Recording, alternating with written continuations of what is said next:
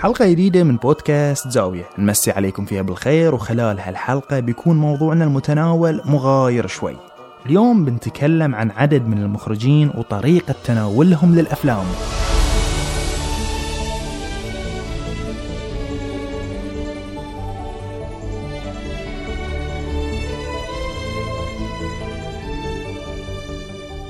تعتبر مسألة الجمال من المسائل اللي أرقت بعض الفلاسفة الألمان مثل كانت وهيجل. طرحوا هالفلاسفة مفارقة عجيبة وهي أن التكرار سبب من أسباب استشعار الإنسان للجمال والسؤال اللي يطرح نفسه شلون ممكن يصير التكرار سبب من أسباب إدراكنا للجمال؟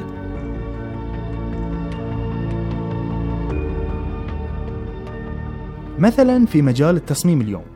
عندنا مبدأ التكرار من المبادئ الأساسية اللي تعطي العمل نسق وهوية معينة. وإذا ما التزم المصمم بالتكرار سواء في الخط والتنسيق والهندسة العامة للصورة مباشرة بنكون أمام عمل عشوائي مؤذي جدا للعين. نفس الشيء تماما بالنسبة للإخراج اللي لازم يتسم ببعض العناصر اللي تعطي العمل وحدة وتناسق. لذلك المخرج الخالد في تاريخ السينما دائما ما نتذكره بسبب بعض الأمور اللي دائما ما تتكرر في أفلامه. ولو سألنا نفسنا شلون ممكن نعرف إن هالفيلم لكريستوفر نولان أو دينيس فيلانوف أو مثلا ألفريد هيتشكوك؟ دائما بتكون الإجابة أن لكل مخرج بعض البصمات المتكررة اللي تبرز هوية فيلمه عن غيره بحيث لو شفت هالبصمات مخك مباشرة بيرسم صورة هالمخرج في بالك.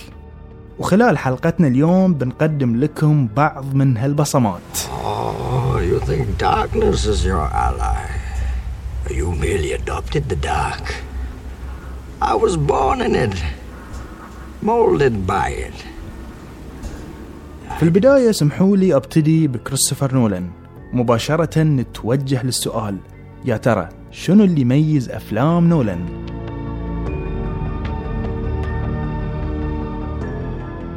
أفلام نولان دايما تتطرق لموضوع الزمن ودايما يكون الزمن هو القالب اللي يحتوي الأحداث وتقريبا ما في أي حدث محوري من أحداث أفلامه إلا والزمن سبب رئيسي في حصولها ولو بترجع لكل فيلم له وتحط مثلا توب 3 لأهم أو أجمل حدث بتلاقي أن الزمن ماخذ دور البطولة.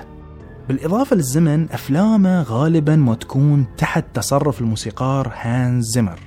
اللي ياخذنا دائما بألحانة إلى آفاق موسيقية عمرنا ما حلمنا بها.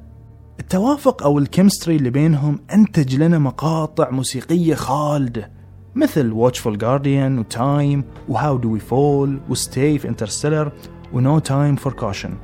هانز له الفضل في خلود مشاهد كثيرة من أفلام نولان مثل مال كريستوفر الفضل في إبراز ألحانة بأجمل طريقة بصرية ممكن تتخيلها. ويمكن من أكثر الأمور اللي تميز أفلام نولان أنه يتباهى في خداع المشاهدين ويمكن أكبر دليل كان The Prestige اللي هو أكثر فيلم يعكس شخصية نولان وكلنا نتذكر لما سأل المشاهدين على لسان بطل الفيلم ألفريد بوردن closely. في المشهد السابق نولان يسألنا كجماهير له هل تشاهدون أفلامي بالدقة اللازمة؟ كراس دايما يقول ان من ميزات الجمهور إنه يحب يتعرض للخداع بغض النظر عن قدرات الساحر ويقول إنه دايما يصور بعض التفاصيل اللي تكشف ألغاز أفلامه ولكن ما حد يكشفها لأن كل الناس تحب تعرض نفسها للخداع أثناء مشاهدة أي عمل فني. وطبعا نولان يمتاز بالنهايات المفتوحة حتى لو فيلم انتهت قصته والأحداث واضحة. لكنه دائما يحرص على النهايات المفتوحة اللي تخليك تعيش قصة الفيلم حتى وهو منتهي تخيل أن قصة الفيلم انتهت والشخصيات انتهى مصيرها لكن مخك شغال يرسم قصص ما بعد الفيلم The first rule of Fight Club is you do not talk about Fight Club. The second rule of Fight Club is you do not talk about Fight Club. ومستحيل نتكلم عن المخرجين وما نتكلم عن ديفيد فينشر. المخرج اللي نقل أفلام الإثارة إلى بعد جديد في عالم السينما من بعد فيلمه 7 في التسعينيات. ديفيد فينشر عنده قناعة يقول فيها أن مدى براعة المخرج هي بحسب قدرته على إزعاج المشاهد. يعني كثر ما خليت المشاهد مو بمرتاح ومندمج في نفس الوقت فهذه علامة تفوق تحسب لك. ولكن السؤال ليش هو مقتنع بهذه القناعة؟ ديفيد مخرج سوداوي ومتشائم جدا بطبيعته وسبق له التصريح بأن ما في إنسان سوي في هالعالم. من كذي هو يقدم في كل فيلم له شخصيات مضطربة نفسيا لأنها تعكس واقع البشر بالنسبة له. ولو بنتذكر كل الشخصيات اللي قدمها بنلاقي أن دور البطولة دايما يتجه لشخصية تعاني من اضطراب نفسي واضح. تشاؤم هالمخرج غريب جدا ويستحق أنك تتأمل فيه. Ernest Hemingway once wrote, The world is a fine place and worth fighting for. I agree with the second part. تقدر تتعرف على أفلام فينشر من خلال أشهر علامة له وهي السوداوية في الألوان لدرجة حتى لما أخرج فيلم سيرة ذاتية عن مؤسس الفيسبوك خلاه فيلم سوداوي والفيلم أصلا ما فيه أي لقطة تناسب التدرج اللوني اللي اختاره ولكن لأنه فينشر فهذه هي علامته الأولى لأي عمل.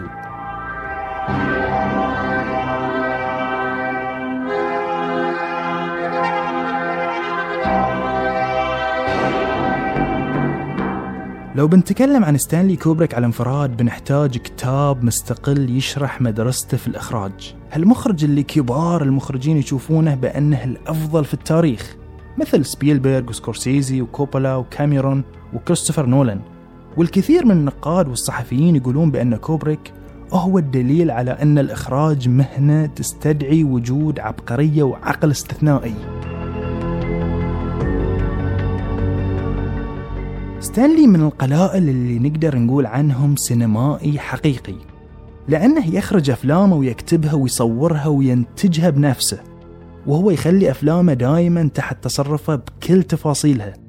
وهو من المخرجين اللي يملكون نمط ثابت في كل عمل لهم كوبريك من المخرجين المهووسين بإظهار جنون شخصياتهم من خلال التصوير لذلك دائما في شعار يتداول باسم نظرة كوبريك ترمز للقطة اللي كررها ستانلي بكل أفلامه وهي close في وجه البطل بتعابير غريبة الأطوار Open the pod bay doors, Hal. I'm sorry, Dave. I'm afraid I can't do that. من مميزات أعمال كوبريك طريقة التصوير وهو في الغالب يفضل إنه يصور اللقطات البعيدة وعدم التركيز على ال close up إلا في حالات الضرورة ودائما يركز على نمط معين بحيث يخلي مركز الصورة في وسط الصورة مع إظهار كل تفاصيل المشهد على الأطراف بالكامل وبالنسبة لمواضيع أفلامه ستانلي من المهووسين بالفلسفة العدمية اللي تزعمها شوبنهاور وفريدريك نيتشه. ويحاول قدر الإمكان يبين هاي الشيء في كل أفلامه بأن الإنسان إذا كان يميل للخير فلمصلحة معينة وأن قيم مثل الخير والشر ما يحددها إلا الرغبة البشرية. طبعا بغض النظر عن خطأ هذه الرؤية للوجود ولكن كوبريك كان ملتزم فيها بشكل مطلق في كل أفلامه. ممكن تعجبك أفلام ستانلي كوبريك وممكن تكرهها ولكن راح تجزم أن السينما ما بتعرف مخرج نفسه أبدا As far back as I can remember, I always wanted to be a gangster.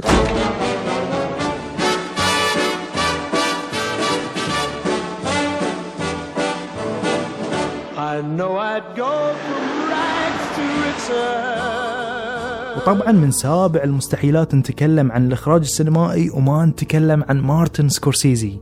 راح تظلم سكورسيزي لو قلت عنه مخرج أفلام عصابات. سكورسيزي خاض تحديات كبيرة جدا في مسيرته وخاطر في العديد من المراحل منها.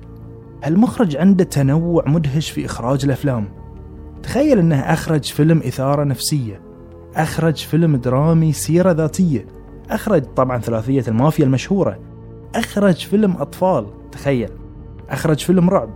أخرج فيلم اقتصادي عن البورصة والرأسمالية عقب تقول سكورسيزي مخرج أفلام عصابات.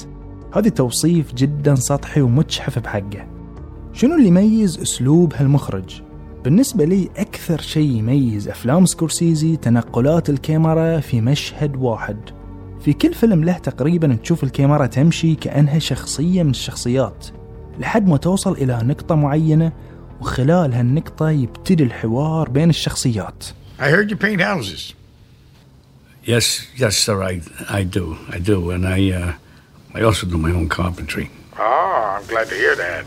كذلك من مميزات أفلام سكورسيزي قدرته الرهيبة على اختزال القصص الطويلة في كل فيلم تناول فيه قصة حقيقية تمكن من اختصار القصة بشكل عجيب لدرجة أنه يمر فيك الفيلم وبعدين تستغرب أنك كنت قاعد قدام الشاشة ثلاث ساعات أو ثلاث ساعات ونص حتى نفس دايرشمان صحيح أن هذه شغل الكاتب مو بالمخرج ولكن مرة ثانية. إحنا نتكلم عن البصمات المتكررة بأفلام كل مخرج وهذه بصمة معتمدة بأفلام سكورسيزي. سكورسيزي يملك ذاكرة موسيقية خيالية في اختيار الأغاني وموسيقى أفلامه. أنت يمكن تسمع الأغنية أو الموسيقى بشكل مستقل عن الفيلم وتحسها غريبة أطوار أو حتى قبيحة. ولكن بمجرد ما تكون جزء من أفلامه تصير تحفة سمعية ودك تكررها ولا تخلص. بالنسبة لي مارتي هو أفضل شخص يختار أغاني أفلامه. ذاكرة هالإنسان رهيبة وما حد يملكها.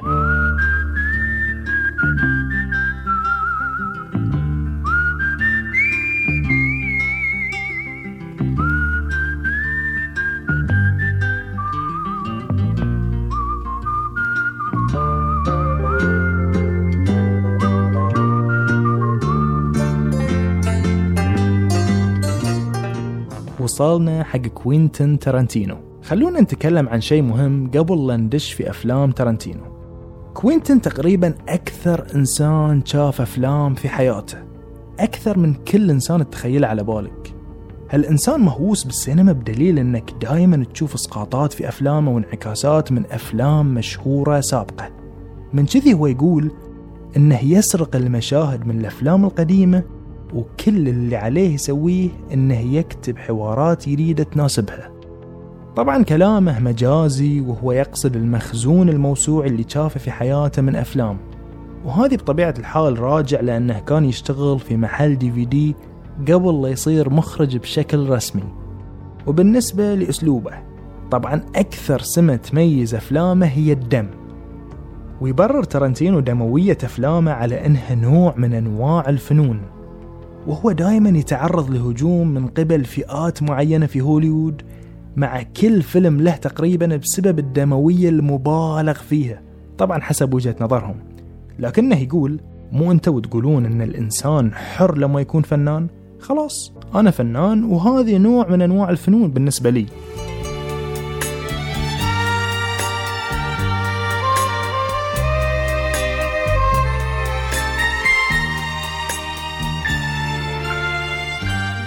كوينتن كاتب نصوص عظيم وهو من السينمائيين اللي يعتبرون الحوارات أهم عنصر في الفيلم.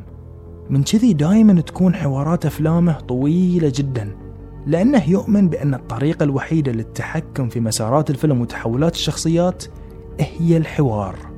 ترنتينو مشهور بأسلوب الفصول أي أن الانتقالات في أفلامه بين حال وحال آخر يكون عن طريق الفصول. لما تشوف أفلامه تحس أنك في مسرحية ولكنها مجردة من المسرح. تلاقيه يقدم مشاهده على هيئة فصول وكل فصل يمتاز بنظام معين سواء من الحوارات والتصوير وحتى انتقالات الكاميرا.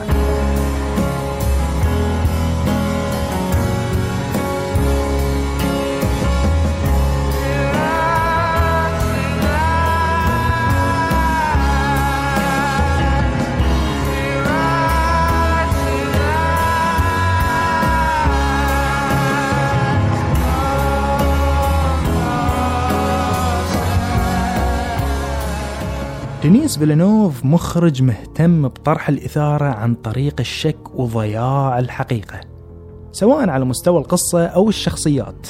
دينيس يعتمد بشكل أساسي على صناعة المتاهات في كل أفلامه لذلك لا تعتقد أنك قبضت على حقيقة معينة في أي مقطع من مقاطع أفلامه إلا لما ينتهي الفيلم.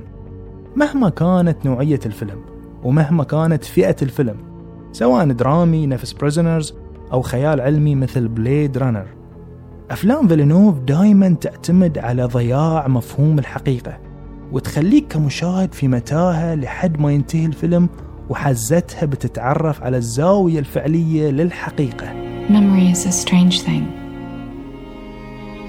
It doesn't work like I thought it did. شخصيات فيلنوف دايما تتسم بنفس الصفات في كل أفلامه سبق وذكرنا هالشي في حلقة سابقة من البودكاست تلاحظ شخصياته دايما إنها تدور في دوامة شك مستمرة وتشعر بعدم ثقة طوال فترات الفيلم بالإضافة إلى أنها تتعرض لموجات صادمة من الماضي. وسبحان الله أنت تشاهد نفس الشخصية في كل فيلم ولكن بأوجه مختلفة. وبسبب إتقان تقديمها ما تحس إنها مكررة أبدا. فيلنوف يحب أنه يقدم مفهوم الشك وغياب الحقيقة عن طريق التصوير أيضا. لذلك هو أكثر مخرج يستعين بتقنية ال backlight في التصوير. التقنية اللي تخلي البطل في صورة ظلالية وحوله تظهر الأشياء بوضوح في رسالة إلى المعاناة المعرفية اللي يعاني منها بطل القصة.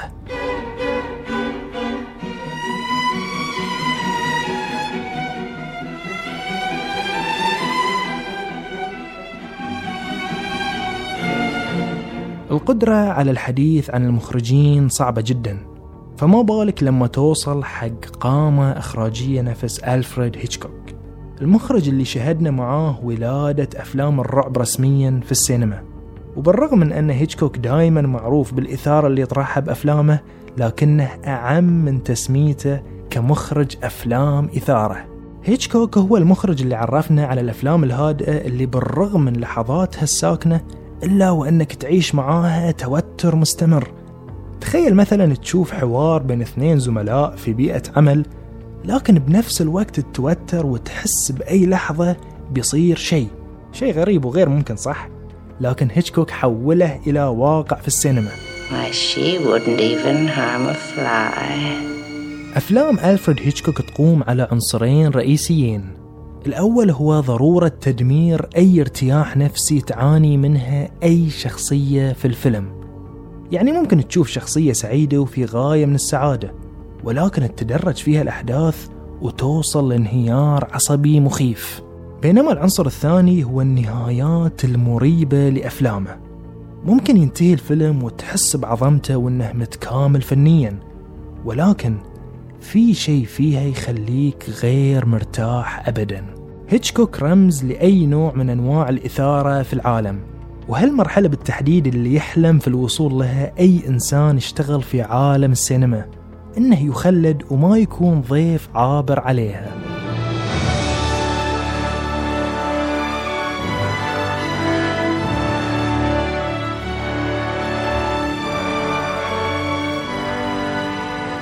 عندنا الكثير من المخرجين اللي يتميزون بالعديد من السمات المشتركة في أفلامهم مثل فرهادي وكوارون وبيرجمان وغيرهم.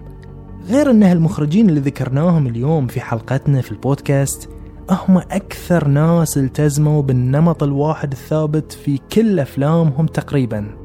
وهني تتضح لنا أهمية التكرار في تشكيل وصياغة الجمال وكيف أن الالتزام بعدد من العادات والتقاليد في السينما ممكن يأهلك للوصول إلى رتبة الخلود مع كبار المخرجين.